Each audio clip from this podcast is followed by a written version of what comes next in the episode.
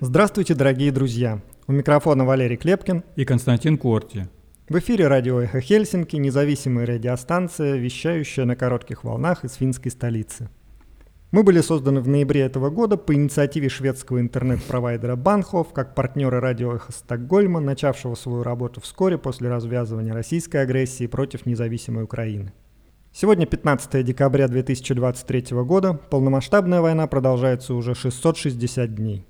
Эхо Хельсинки в эфире по вторникам, четвергам и субботам на коротких волнах в диапазоне 31 метра, частота 9670 кГц, в 11 вечера по Киеву и в полночь по Москве. Мы выкладываем наши программы на платформах Telegram, SoundCloud, Apple Podcast и YouTube.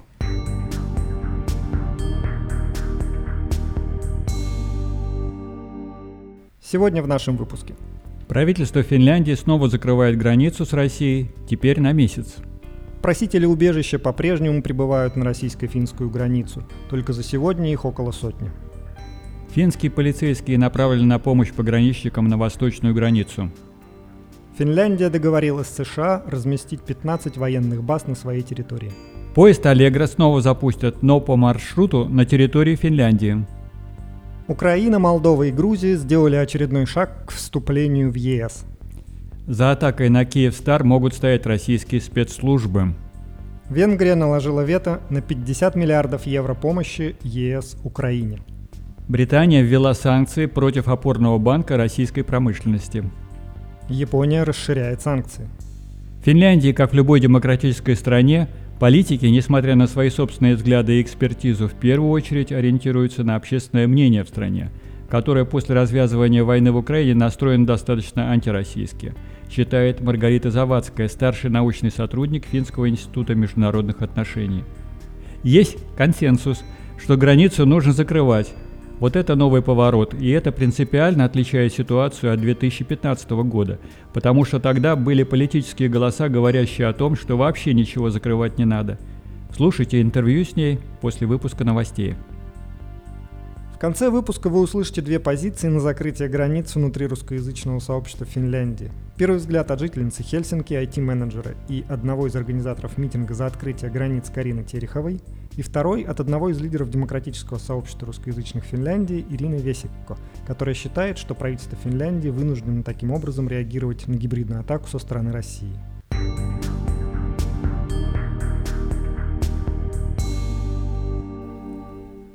В эфире новости «Эхо Хельсинки». Правительство Финляндии приняло решение закрыть на месяц границу с Россией. Ситуация угрожает национальной безопасности. Министр внутренних дел Финляндии Мари Рантанин. Восточная граница будет вновь полностью закрыта с 15 декабря до 14 января 2024 года. Два пограничных пункта открылись в прошедший четверг. Открыть решили, чтобы проверить, продолжат ли на границу прибывать новые нелегальные мигранты – по словам Рантанин, закрытие границы необходимо для контроля над ситуацией. Глава МВД заявила, что ситуация на восточной границе представляет угрозу национальной безопасности. Стало ясно, что двух недель закрытого режима было недостаточно, говорит она. Очевидно, что явление незаконного въезда происходит под влиянием другого государства и связано с преступностью. По словам Рантанин, ситуация нормализуется только тогда, когда прекратится поток людей, пытающихся незаконно проникнуть в страну. Глава МВД сожалеет, что ситуация повлияет и на жизнь обычных людей. Для людей, которые навещают свои семьи, это печальная новость. Мы надеялись, что они смогут продолжить нормально передвигаться в период рождественских и новогодних праздников, пересекать границу и встречаться с семьями, говорит Рантанин.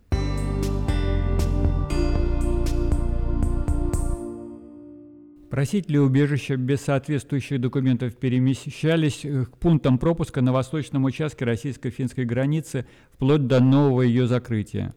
Например, на КПП Ваалима утром в пятницу прибыл 71 проситель убежища. Контрольно-пропускной пункт перегружен. Пограничная служба Финляндии сообщила в соцсети X, что движение регулируется, но при этом на пересечении границы иногда требуется слишком много времени. 24 человека подали прошение о предоставлении убежища на пограничном переходе Нирала. Пограничники примут необходимые меры в связи с приемом этих новых заявлений, рассказал Юля капитан Юсси Вайникка из пограничной службы Юго-Восточной Финляндии. Финский гражданин, с которым на границе Нирала удалось также побеседовать корреспонденту Юле, заявил, что в Петрозаводске видел группу мигрантов на машинах, направлявшихся к границе с российской стороны. По его словам, речь идет о 6-7 машинах. В посвященных поездкам в Финляндию группах Telegram распространяются фотографии автомобилей, которые перевозят велосипеды. Двухколесные транспортные средства погружены в багажник и прикреплены на крышу. Очевидцы делают вывод, что это могут быть потенциальные просители убежища. Велосипедисты ждут, говорится в одном из сообщений.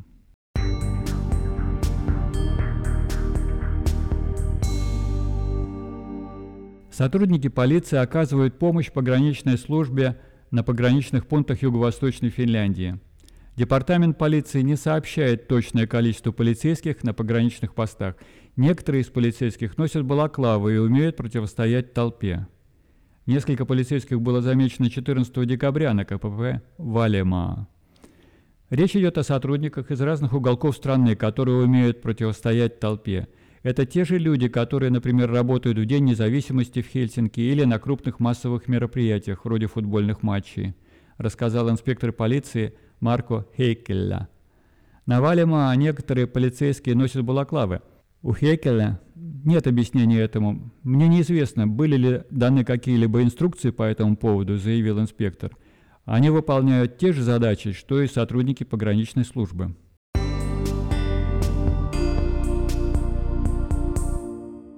Опубликовано соглашение о сотрудничестве в области обороны между Финляндией и США. Соглашение гарантирует, что Финляндия получит помощь в кризисной ситуации.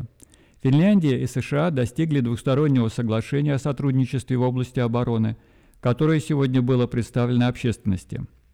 В понедельник документ в Вашингтоне подпишет министр обороны Анти Хаккенен из коалиционной партии – об этом сообщила глава МИД Элина Валтанин, тоже из этой партии.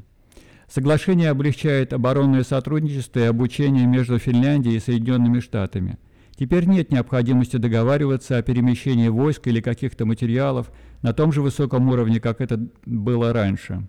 Хякедин добавил, что соглашение помимо членства в НАТО гарантирует, что Финляндия получит помощь в кризисной ситуации – это довольно жесткая превентивная мера в отношении нашего соседа, заявил он. Министр отметил, что американские войска могут проходить обучение или находиться на других территориях, кроме указанных в документе. Он также добавил, что ядерное оружие не исключается этим соглашением, однако Финляндия будет руководствоваться своим законодательством, а закон о ядерной энергетике запрещает хранение и транспортировку ядерного оружия на территории Финляндии. Министр обороны считает, что Россия представляет для европейских стран угрозу, которую нельзя недооценивать. Действия России изменили в лучшую сторону военное сотрудничество между странами Европы, заметил глава оборонного ведомства.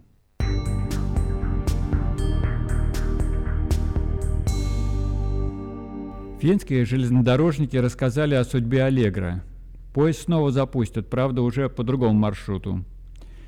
Поезда принадлежали совместному предприятию государственной железнодорожной компании ВР и российского перевозчика РЖД. Скоростные поезда «Аллегро», которые до войны курсировали между Хельсинки и Санкт-Петербургом, с 2025 года будут использоваться во внутреннем междугороднем сообщении. Об этом сообщила государственная железнодорожная компания. По заявлению финской государственной железнодорожной компании – российский владелец пренебрег своими финансовыми обязательствами перед совместным предприятием. Переговоры не дали результатов, поэтому финская страна выкупила кредиты Карелия Транс и четыре поезда Аллегра были переданы в собственность компании.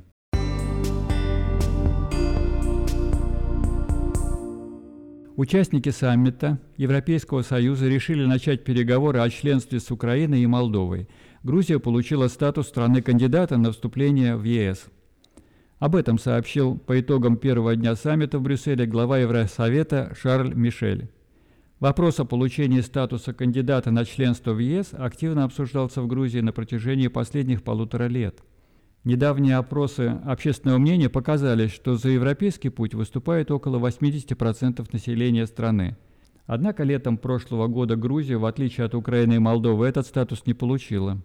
прозвучала непоколебимая воля грузинского народа, а воссоединение Грузии со своей европейской семьей – это необратимая перспектива написала в сети микроблогов X президент Грузии Саломе Зурабишвили после известия о решении Европейского совета.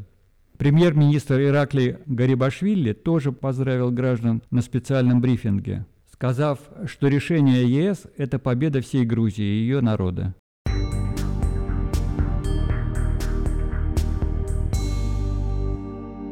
В статье «Атака на Киевстар. Исторический шатдаун и уроки из него» спецкор Deutsche Welle Игорь Бурдыга провел обзор возможных версий. Около полутора суток 24 э, миллиона абонентов украинского мобильного оператора «Киевстар» были без связи. Вероятная кибератака Российской Федерации привела к одному из самых масштабных сбоев в истории телекоммуникации. Во вторник после полудня Киевстар публично сообщил об атаке и пообещал пострадавшим компенсацию за временные неудобства. Масштабы же проблемы еще не были понятны всем. На сегодня собеседники Deutsche Welle сходятся в одном. Даже по очевидным последствиям, продолжительность шатдауна и количество абонентов, взлом Киевстара стал крупнейшим за всю историю мобильной связи и электронных коммуникаций событием в целом. Одна из версий, которую сейчас проверяют следователи, за этой хакерской атакой могут стоять спецслужбы Российской Федерации. Уже на следующее утро ответственность за вмешательство в работу Киевстара взяла на себя хакерская группа «Солнцепек». Впрочем, в правительственной команде реагирования на компьютерные чрезвычайные события Украины произошедшее считают очень похожим по почерку на нападение куда более известной группы «Сэндворм», тесно связанной с Центром спецтехнологий российской военной разведки. К полудню пятницы Работы продолжались. В столице и еще в ряде областей заработал беспроводной интернет-доступ – но все еще не отправляются СМС. Вместо сайта компании открывается лишь сообщение о восстановлении сети.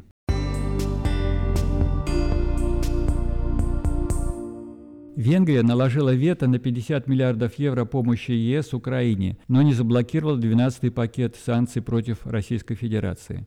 Евросоюз не смог согласовать помощь Украине в размере 50 миллиардов до 2027 года, Против этого выступила одна страна, заявил по итогам заседания стран-лидеров ЕС председатель ЕС Шарль Мишель. Венгерский же премьер Орбан написал в соцсети X, что итогом ночной смены, как он выразился, стало вето на выделение денег Киеву.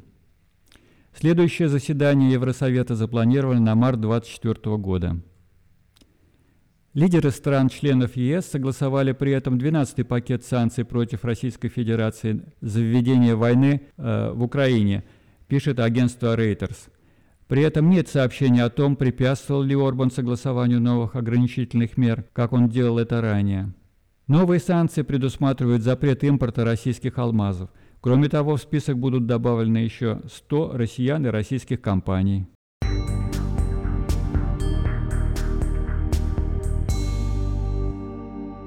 Британское правительство ввело санкции против Новикомбанка, расширило их для других российских банков, следует из сообщений на сайте Кабинета министров Великобритании. Новикомбанк является опорным банком российской промышленности и госкорпорации Ростех. Он уже находится под санкциями США и Австралии, комментирует издание Frank Media. Санкции означают блокировку активов и другие ограничительные меры. Кроме того, Великобритания ввела запрет на корреспондентские отношения и платежи с ВТБ, Альфа-банком, Газпромбанком, Россельхозбанком, Банком Открытия и многими другими крупными российскими банками. Коммерсант отмечает, что сейчас под санкциями Британии находится более 90% российской финансовой системы – Британские власти заморозили российские активы на сумму 22,7 миллиарда фунтов стерлингов. Это 28,9 миллиарда долларов.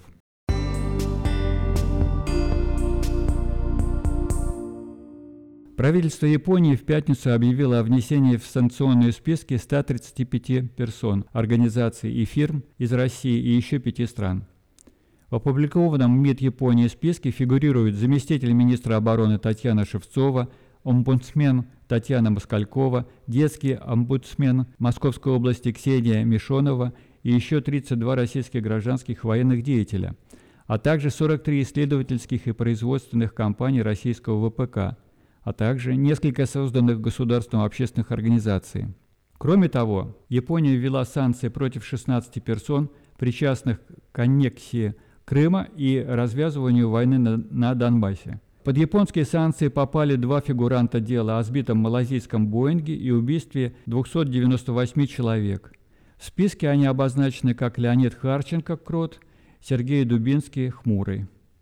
Санкции в отношении всех этих физических и юридических лиц заключаются в запрете на въезд и заморозке активов. Одновременно Министерство экономики Японии опубликовало список из 57 компаний из России, Белоруссии, Армении, Узбекистана, Сирии, Объединенных Арабских Эмиратах, в отношении которых введены экспортные ограничения. Кроме того, Министерство экономики объявило, что Япония присоединяется к западным странам и с 1 января вводит эмбарго на импорт российских непромышленных алмазов.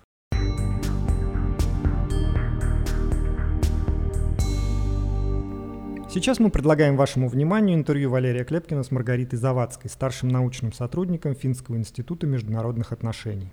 Маргарита, ваше предположение, почему закрыли границу в первый раз? Как вы думаете, что заставило канцлера юстиции передумать? Я думаю, объяснение достаточно простое. А, было достаточно свидетельств о том, что мы называем, политологи называют гибридной атакой. Это когда происходит некоторая провокация, э, с территории другого государства, но не конвенциональным способом, да, с помощью оружия, да, или там демонстрации бронетехники, а с помощью каких-то других средств. Э, собственно, э, эксперты расценили, что это гибридная атака, и в соответствии с этим приняли свое решение. Это короткая история. И, в принципе, в финском обществе и среди экспертов есть более-менее консенсус, что Финляндия должна была как-то отреагировать. Э, споры э, ведутся вокруг того, как именно и каким образом, с помощью какого законодательства это должно было происходить. Споров насчет того, что закрывать, не закрывать, не было.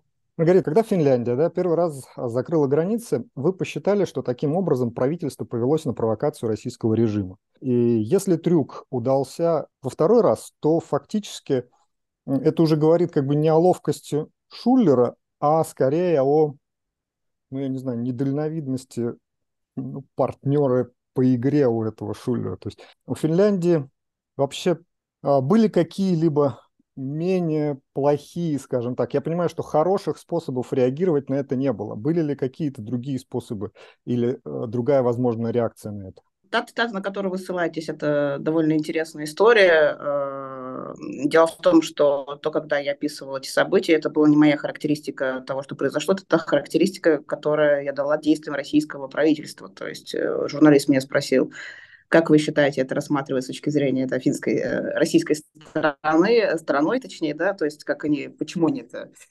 решили ввязаться вот во всю эту игру и в провокацию, да, и как они это считывают эту ситуацию. В общем, так что это не совсем квалификация того, что смотрите, какие финны дураки, да, и повелись. Это скорее история о том, что действительно была провокация, и, очевидно, российская сторона знала, что Финляндия как-то отреагирует на это. Но, естественно, журналисты любят делать скандальные заголовки, тут мне с этим мало, э, мало, мало, мало, мало, мало что я могу с этим поделать. Но если серьезно об этом говорить, то э, финское общество и правительство, каким бы оно сейчас ни было, мы знаем, что у нас в Финляндии правое правительство, Соответственно, многие законы, связанные с миграцией, принимаются быстрее, с, скажем так, с э, большей, э, ну, с несколько большим энтузиазмом, чем обычно.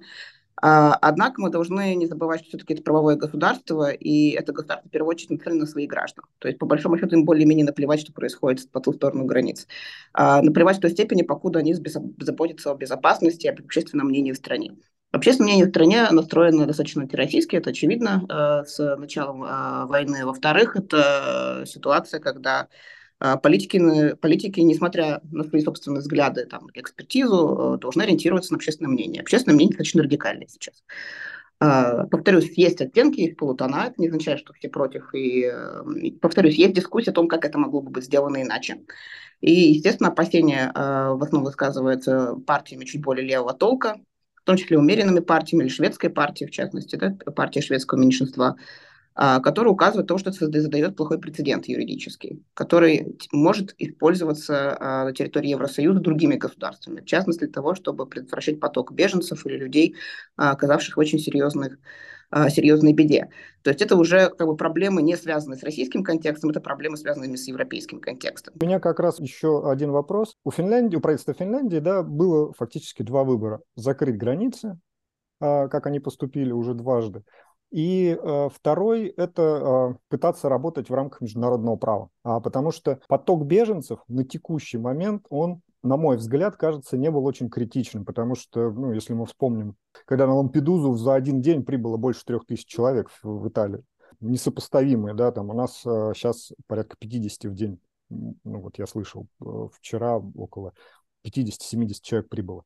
То есть это не не огромное такое количество, с которым бы Финляндия не, может справ... не, не смогла бы справиться, точнее, а, Евросоюз бы не смог бы справиться. Почему а, Финляндия не остается а, в рамках международного права? Почему оно, она, правительство Финляндии идет на не уподобляется, конечно, путинскому режиму, когда действует вообще вне правовых норм, но делает такие не совсем а откровенно а, правовые действия принимает. Э, я понимаю, э, да, вопрос, в чем его как бы суть. Э, ну, во-первых, я не юрист, я политолог, поэтому я юридическую сторону оценивать мне сложнее. Тут вам проще поговорить, наверное, со специалистом по европейскому праву. Насколько я могу понимать, все-таки то, что сейчас делает Финляндия, это пока все еще по-прежнему в некоторых интерпретациях в рамках существующего законодательства. По крайней мере, так как это рисуются местными СМИ. Но, повторюсь, я не, не тот человек, которого нужно об этом спрашивать. Если говорить про политическую динамику за этим э, всем, и что цифры-то не такие уж и страшные, это не кризис по, на польско-белорусской границе, это все правда, однако э, финские эксперты и те, кто принимали решения, смотрели не на количество, а на качество, то есть какая, с какой проблемой по сути, столкнулась э, погранслужба. А, она столкнулась с проблемой, которая очень сильно походила на белорусскую. А, в меньших масштабах, а, поэтому они уже, скажем так, не сильно сомневались в том, как это квалифицировать. Повторюсь, есть консенсус, что это гибридная атака, по-другому здесь ее не называют. Вы можете спросить Союз левых сил, у которых, по-моему, даже позиция более-менее четкая по этому вопросу нет. Можете спросить правых. По этому вопросу, повторюсь, есть консенсус. В отличие от похожей ситуации, с которой столкнулась Финляндия в 2015 году.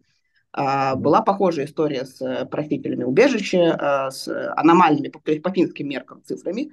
А, Финляндия маленькая страна, здесь не так много людей, как на границе, допустим, в Италии или на Польше, здесь просто их меньше, э, это нужно понимать. У Финляндии есть своя ограниченная как бы capacity, да, способность переваривать количество пересекающих границу. А, там есть свои люди, которые ездят более-менее регулярно через эти погранпосты, а тут еще просители. Еще зима, и они еще мерзнут. То есть это все э, подогревает э, нервозность, и у них нет документов, то есть это очень сильно тормозит процесс. То есть помимо логистических неудобств, это еще как бы, ну, это аномальная ситуация, это просто непривычная для финнов нагрузка. А, но, повторюсь, смотрели не сколько на цифры, смотрели на финские стандарты. Сколько обычно пересекает, насколько это отклоняется. Это отклонялось многократно. Поэтому в этом смысле э, эта реакция считается, ну, в целом есть консенсус, что это более-менее адекватная реакция. Разумеется, это решение критикуется, повторюсь, да, по, по большей части с точки зрения юридической стороны, с точки зрения того, насколько это соответствует демократическим практикам. А с другой стороны, есть консенсус, а повторюсь, в отличие даже от 2015 года, что границу нужно закрывать. Вот это новый поворот, и это принципиально отличает ситуацию 2015 года, потому что тогда были э, политические голоса, говорящие о том, что вообще ничего закрывать не надо, надо дожидаться этих и принимать этих беженцев. Э, как бы это наша, э, скажем так, цивилизационная миссия, если угодно. А сейчас ситуация другая. То есть военный контекст очень серьезно поменял отношения, и, естественно, дружбе Финляндии и России давно-давно пришел конец, и э, это ситуация такой горечи если можно сказать, со стороны финского сообщества. И нынешнему правительству не проще было бы договариваться в рамках э, Европы, чтобы оперативно запросить помощь для того, чтобы переварить это количество беженцев и, э, допустим, сразу же часть из них перенаправлять в какие-то другие европейские страны. Россия может продолжать пускать э, беж... ну, выходцев из э, стран Азии, Африки э, дальше через свои КПП э, к финской границе, которая будет закрыта. Они могут начать там скапливаться. И в какой-то момент э, при минусовых температурах они могут начать э, либо штурмовать забор, либо просто замерзать. А вот это на нынешнем правительстве отразится не хуже, чем а, незакрытие границ с их стран? Здесь два момента нужно учитывать. Во-первых, не стоит переоценивать э, роль наднационального уровня в Евросоюзе. Все равно все, что касается миграционной политики, остается прерогативой национальных государств. Это находится за пределами, э, скажем так, да, это не является прерогативой э, евроинститутов. Это первый момент. Второй момент а, помощь была запрошена, и эта помощь, в общем-то, поступила. Да, агентство Frontex э, теперь помогает охранять границы, поддерживать там порядок. То есть в этой части Финляндия сработала кооперативно с евроинститутами. И скажем так, юридически, судя по всему, э, у Финляндии была возможность не а, согласовывать это решение с евроинституциями. Вот. Во-вторых, мы знаем, что подобный прецедент закрытия границ фактически есть в Эстонии. Эстония еще более отклоняется от норм правоприменения, связанных с этим. То есть э, Эстонию действительно критикуют за это и так далее. То, как они принимают э, беженцев, то, как они там логистически организуют блокпосты и так далее, да, КПП. То есть там у них есть вот своя, своя ноу-хау, как они снижает поток э, вот такого рода беженцев. Финляндия на это не идет. Финляндия далеко не самый радикальный случай на этом фоне. Поэтому то решение, которое принято, оно, безусловно, не идеальное. Это обоюдоострое оружие. Э, такой, если мы абстрагируемся от российской ситуации в целом, да, с точки зрения миграционной политики. Вот. Но, повторюсь, технически это решение оно было возможным. Ну и, наконец, давайте не забывать, это правительство правое в составе этого правительства находятся партии, политические силы, которые, в принципе, стремятся к тому, чтобы снизить поток миграции э, не ЕСовской, и это их четкая позиция, они эту позицию уверенно продавливают, и э, в, как бы вот в нынешнем контексте, да, это, ну, скажем так, э, эта позиция приобретает чуть больше, получает чуть больше понимания, чем обычно. Этот, вот эта конъюнктура, она тоже играет большую, большую роль, в отличие, повторюсь, от 2015 года. Не дай бог, конечно, но если случится первая жертва от мороза на границе, как это может быть воспринято в Финляндии? А, Финляндия приоритизирует э, безопасность своих граждан в первую очередь. Потому что замерзшие люди на границе, я повторюсь, это не позиция моя персональная, да, там, как, как, как гражданки, да, или как, э, не знаю, там, человека, который занимается там, правами человека и так далее, а позиция именно правительства, я так понимаю, что это та цена, которую мы готовы платить. Но, повторюсь, здесь вопросы э, сейчас пока не стоят о том, что люди будут замерзать. Наоборот, скорее всего, интенция заключается в том, чтобы э, максимально широко распространить новости о закрытии границ, в том, чтобы эти люди, просто сами беженцы, не стремились к этой границе. Ну, люди, как правило, не хотят умирать в 30-градусный мороз, верно? Да. Э, если только насильно туда не привозят. Соответственно... А вот как раз а, есть подозрение, что их туда привозят, причем организованно, а, потому что они же где-то две недели, пока границы были закрыты, были. И как только они открылись, мы опять увидели десятки, э, а за два дня уже почти больше сотни человек. То есть это люди, которые где-то в Мурманской области, в Карелии находились и, в общем, целенаправленно к моменту открытия границ уже приехали туда. Давайте опять-таки, да, я буду адвокатом дьявола. Повторюсь, ситуация мне глубоко не симпатична, но если мы подумаем, поставим себя на место любого правительства, неважно каких оно политических цветов, а, то у вас есть ваш избиратель, у него есть определенное мнение по этому вопросу, и у вас есть замерзающие люди на границе. А, в лучшем случае вы поставите пункты обогрева, что, в принципе, Финляндия делает. А, есть такие прецеденты. Финляндия таким образом тоже стремится каким-то образом а, амортизировать э, потенциально страшные последствия этого кризиса. А, с другой стороны, основное послание в том, что границы закрыты, и это не тот путь, по которому нужно идти. И они будут держать настолько долго закрыты, насколько это необходимо. То есть э, под давлением людей, которые не смогли поехать на рождественские новогодние праздники в Финляндии, финское правительство пошло навстречу. Повторюсь, несмотря на свою достаточно жесткую позицию по этому вопросу, оно открыло эту границу, оно выждало сутки, снова получило аномальное количество вот этих вот беженцев а, без документов, и в итоге было вынуждено э, закрыть ее еще. То есть я не могу как бы сказать, что правительство Финляндии не пошло навстречу своему собственному населению в этом смысле. То есть оно услышало эти протесты в Лапейнранте, а, там, поворчало, но границы открыло. Хорошо, спасибо вам большое. Посмотрим, что будет 14 января. Спасибо, Маргарита. Хорошего вам дня. Да, всего доброго. Спасибо большое. Вы слушали интервью с политологом Маргаритой Завадской.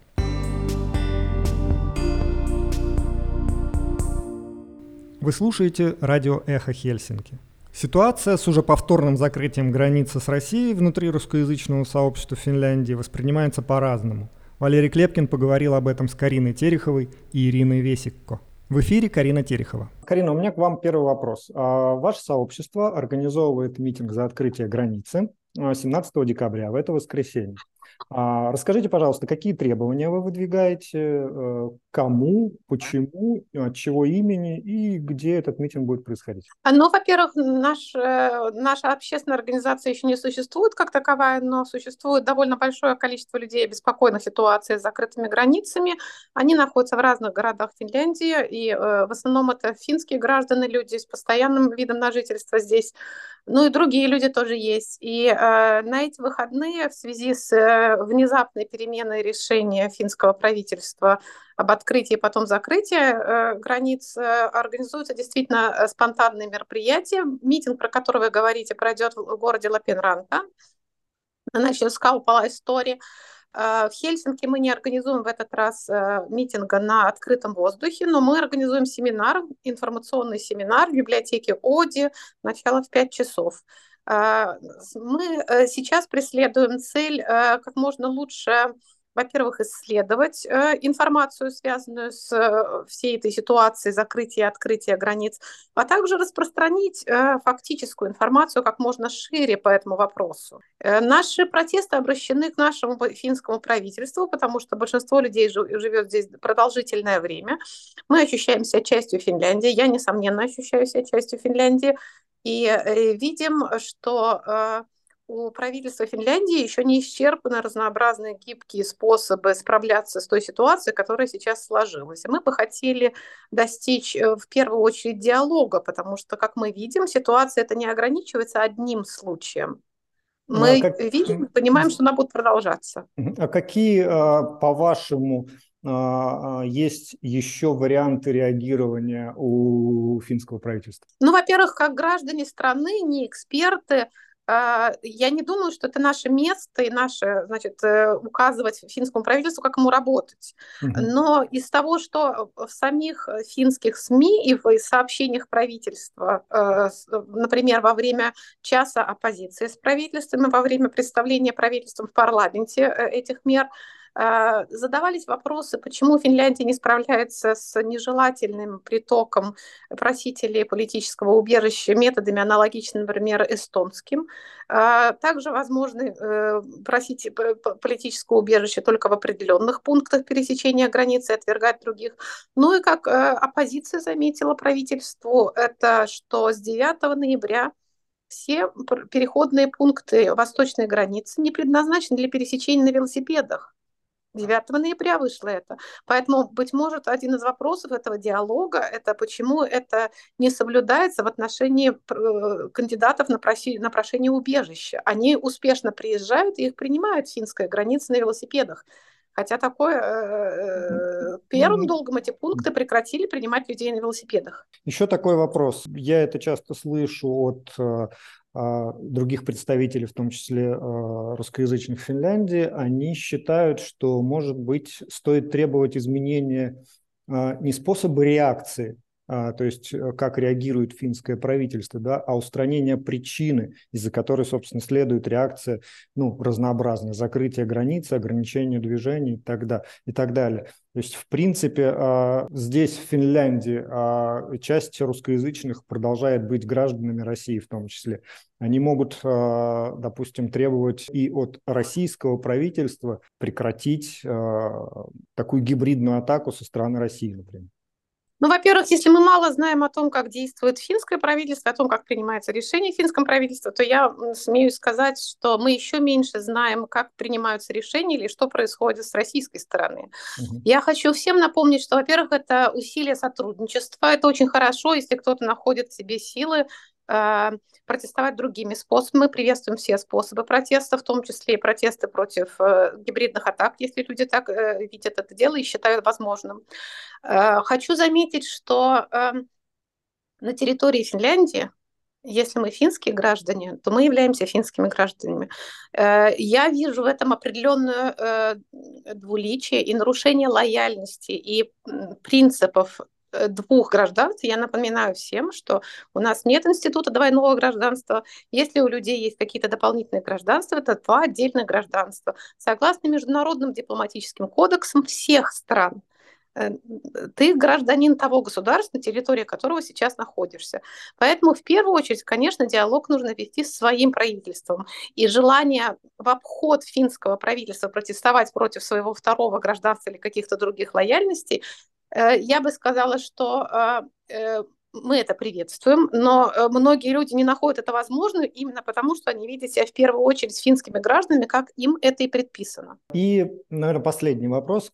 А, я прочитал, а, не знаю, актуально ли оно еще или нет, а, обращение к прессе в сообществе за открытие границ. В этом обращении вы пишете, что право на свободное передвижение прописано в статье 9 Конституции Финляндии и в 12 статье 3 части Международного пакта о гражданских и политических правах. Не считаете же вы, допустим, перекрытие автомагистрали в случае какой-то аварии или инцидента, да, или вот вчерашнюю забастовку а, общественного транспорта ограничением такого права? Ведь фактически граждане а, Финляндии не лишены возможности попасть в Россию, допустим, через а, Нарву и Таллин или через Стамбул самолетом.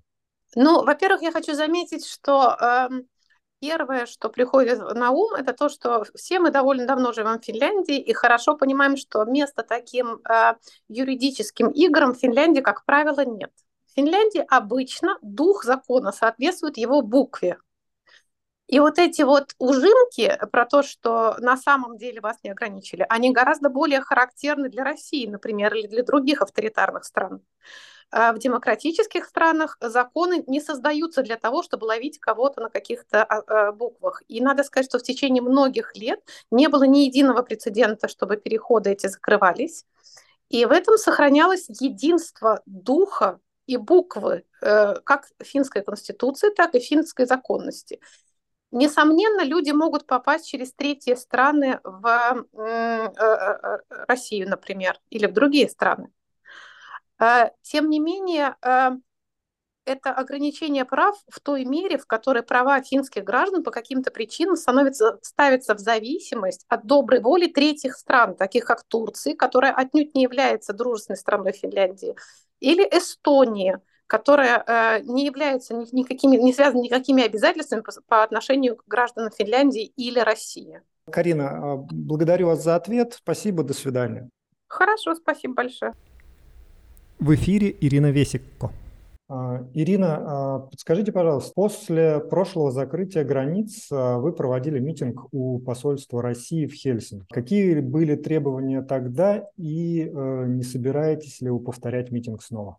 Требования были достаточно простые, чтобы, чтобы российская сторона прекратила подвоз беженцев из третьих стран к границе Финляндии – потому что были свидетельства тому, что они как-то целенаправленно это совершают, эти действия, и это было видно, а, были видео, многие люди просто зафиксировали, снимали на камеры, это было заметно, как а, людей подвозят и выдают им велосипеды, и были люди, которые рассказывали, что они, у них там за сутки там 40 велосипедов в Выборге были куплены, и человек собирался закрывать вообще свой бизнес на зиму, потому что какие велосипеды зимой.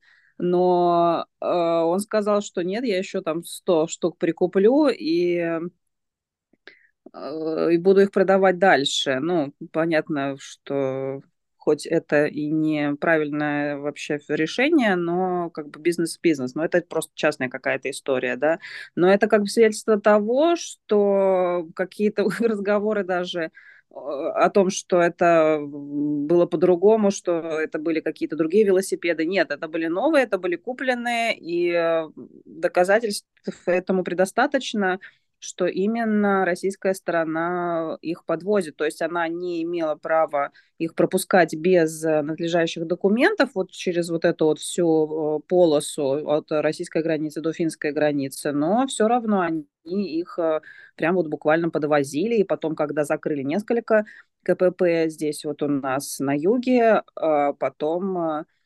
одно было еще один пункт был открыт, и потом э, через весь этот в сторону Мурманска этих людей стали свозить буквально Э, потому что там пройти невозможно действительно, то есть они бы вот в таких вот одеждах, в которых они были, то есть на видео все это видно, да, и они бы просто не добрались до, э, до этого, к сожалению. Ну, людей тоже жалко, но каким-то образом и, ими пользуются, и поэтому, поэтому мы решили, э, что правильное место, где проводить этот митинг, это, конечно, посольства Российской Федерации, потому что это отражается в итоге на россиянах, которые страдают тоже из-за этого. Они, у них у многих было много чего запланировано, то есть там много всяких разных э, в итоге проблем возникло, и украинских беженцев невозможно перевозить, потому что был налажен э, такой э,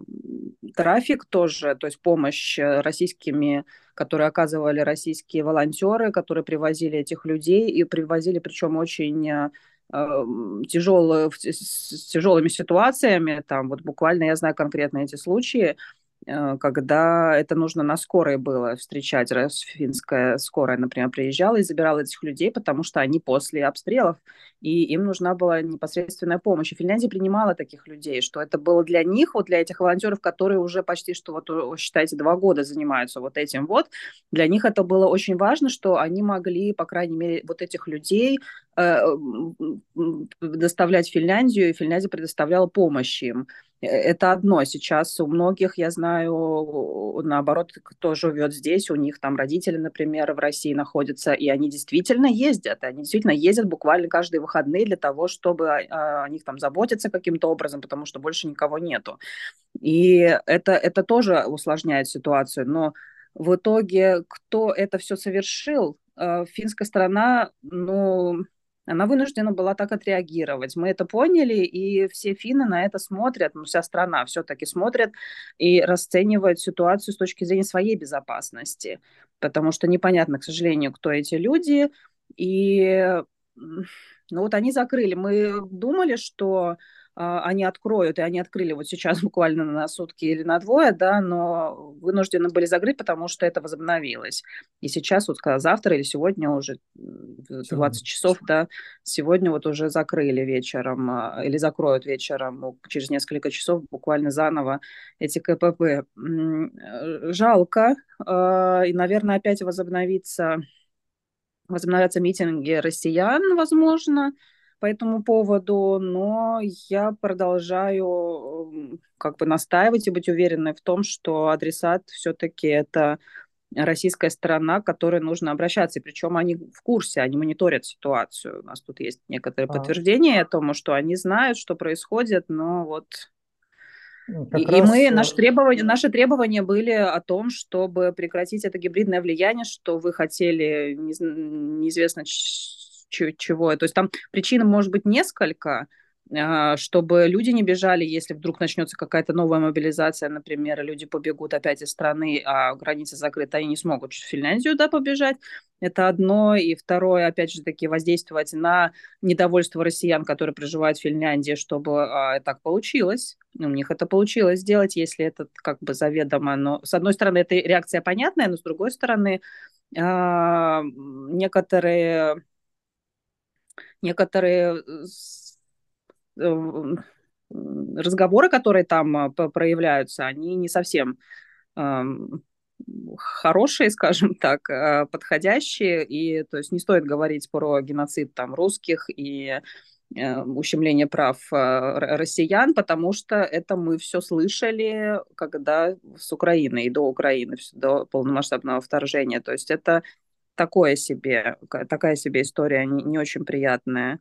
Вот, а, вот. активисты как раз из э, сообщества mm-hmm. русскоязычных, э, проживающих в Финляндии, как они себя называют, проводят митинги за открытие границ. И они протестуют, обращаются с этими требованиями именно финскому правительству, mm-hmm. аргументируют разлучением семей, ограничением прав на свободу передвижения и прочее. В демократическом сообществе русскоязычных в Финляндии э, с этим требованием согласны и вообще в э, сообществе, демократическом сообществе русскоязычных в Финляндии есть единая позиция на этот счет? Наверное, я бы не сказала, потому что все-таки это сообщество людей, которые тоже имеют свои мнения, и их много разных мнений, просто разговоры, которые ведутся, больше, наверное, акцент делается на вернее, там, например, буквально из 300 человек, может быть, беседуют между собой 20, да, и вот, вот как бы эти мнения этих 20 про, как бы проскакивают, и Э, нельзя сказать, что прям вот это наша конкретная, ну, мы эту позицию как-то определились с ней, что мы больше все-таки чуть-чуть перевешивает, как я говорила до этого, когда выступала в другой передаче, а чуть-чуть мы понимаем совершенно вот эти вот волнения людей, эти требования, и, наверное, какие-то люди у нас, которые в сообществе состоят, они тоже э, в страдают от этого, на них это тоже сказывается. Наверное, они тоже из числа, как какие-то люди из числа тех людей, которые тоже ездят, им нужно, или к ним кто-то собирался, и многое там сейчас э, не получается. А, вот, но э, проанализировав все-таки ситуацию, мы вот решили высказаться вот таким вот именно образом, что мы понимаем, что эта реакция была, к сожалению, финнов э, просто такая вынужденная на вот это вот воздействие. И, и мы полностью поддерживаем, например, те мысли о том, что нужно найти какое-то другое решение этому. А, это как бы совершенно ненормальная ситуация, да, это полностью закрытые границы, а, у людей много, и действительно у людей реальные связи, и им нужно ездить. И даже с точки зрения тех же беженцев российских, российских тоже, которые могут бежать от режима, и неизвестно, что сейчас какая там, будет ли волна еще какая-то новая мобилизация, и по Путин вроде бы уже говорил об этом тоже.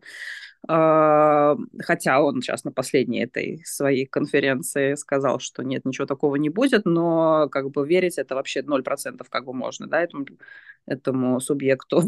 вот, поэтому эм, Поэтому Была мы... бы какая-либо э, альтернатива закрытию границ э, у правительства Финляндии? Вообще, ну, например, имело смысл договориться, как, допустим, в 2015 году, когда была ну, аналогичная ситуация. Э, с кем? С российской стороной? Кремлем, да.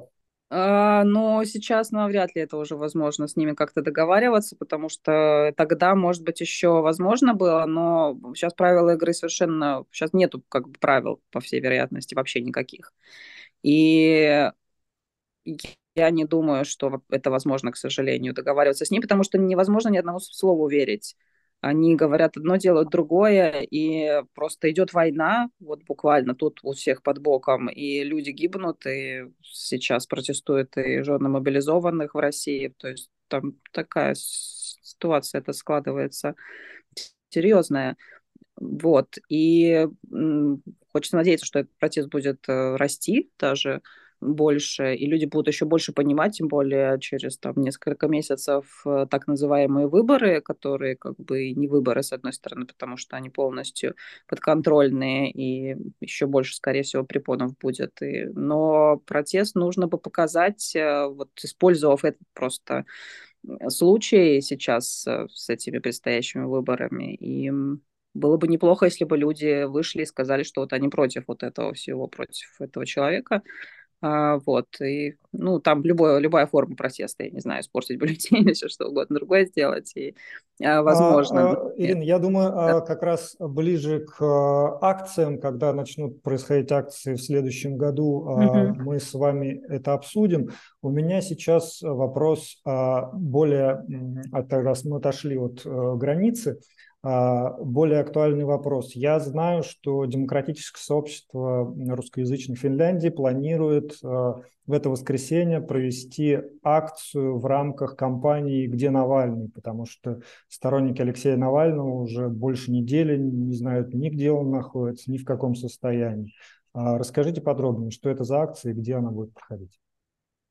Ну, это достаточно просто догадаться на самом деле, потому что ряд таких акций, да, действительно прошли уже в разных городах, и до сих пор они продолжаются, потому что вот уже больше недели э, Алексея э, нету, его не видно, не слышно, э, у него были запланированы какие-то судебные заседания в его там колонии, где он сидит, и его не было, его не показывали, его не выводили, ни по какой видеосвязи тоже, ссылаясь на то, что там какие-то проблемы, да, с со связью, но хотя по вечерам эта связь была, в общем, не пропускают ни адвокатов, а, не рассказывают родственникам, потом появилась информация о том, что его куда-то перевезли, возможно, в Москву, ну, какие-то там еще дополнительные заседания, но э, это тоже не подтвердилось, то есть э, найти не удалось до сих пор. И столько времени, вот уже 10 дней, что ли, это уже длится, это достаточно тревожно становится. И да, его команда попросила э, выйти с пикетами, с акциями, с, с чем угодно, чтобы привлечь внимание к этой ситуации.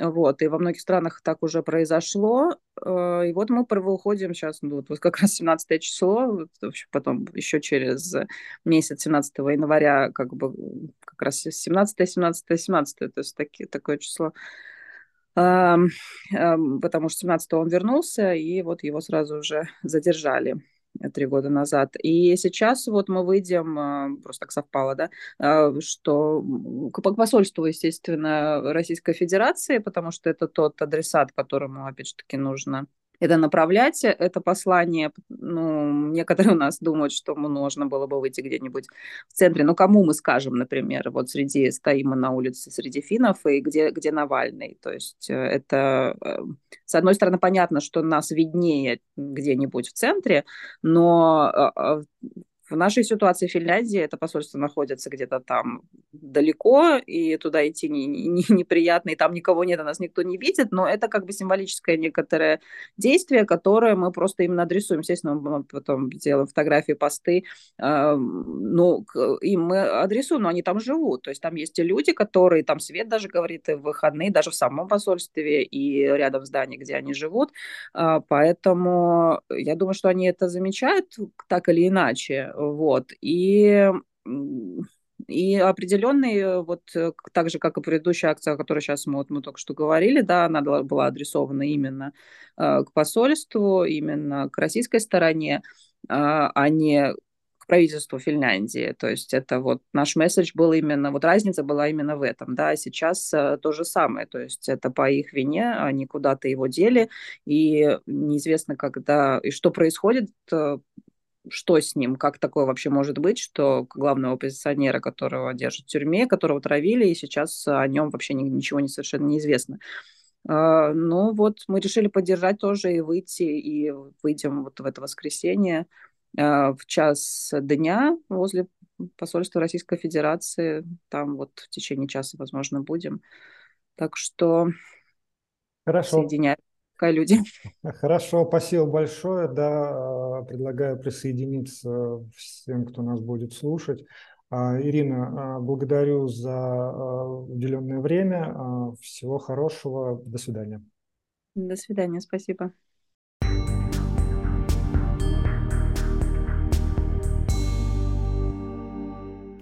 Наша сегодняшняя программа подошла к концу. Напомню, что «Эхо Хельсинки» в эфире по вторникам, четвергам и субботам на коротких волнах в диапазоне 31 метра на частоте 9670 кГц. В 11 вечера по Киеву и в полночь по Москве. Мы выкладываем наши программы на платформах Telegram, SoundCloud, Apple Podcast и YouTube. Всего вам доброго и до новых встреч в эфире. С вами были Валерий Клепкин и Константин Куорти. До свидания. До свидания.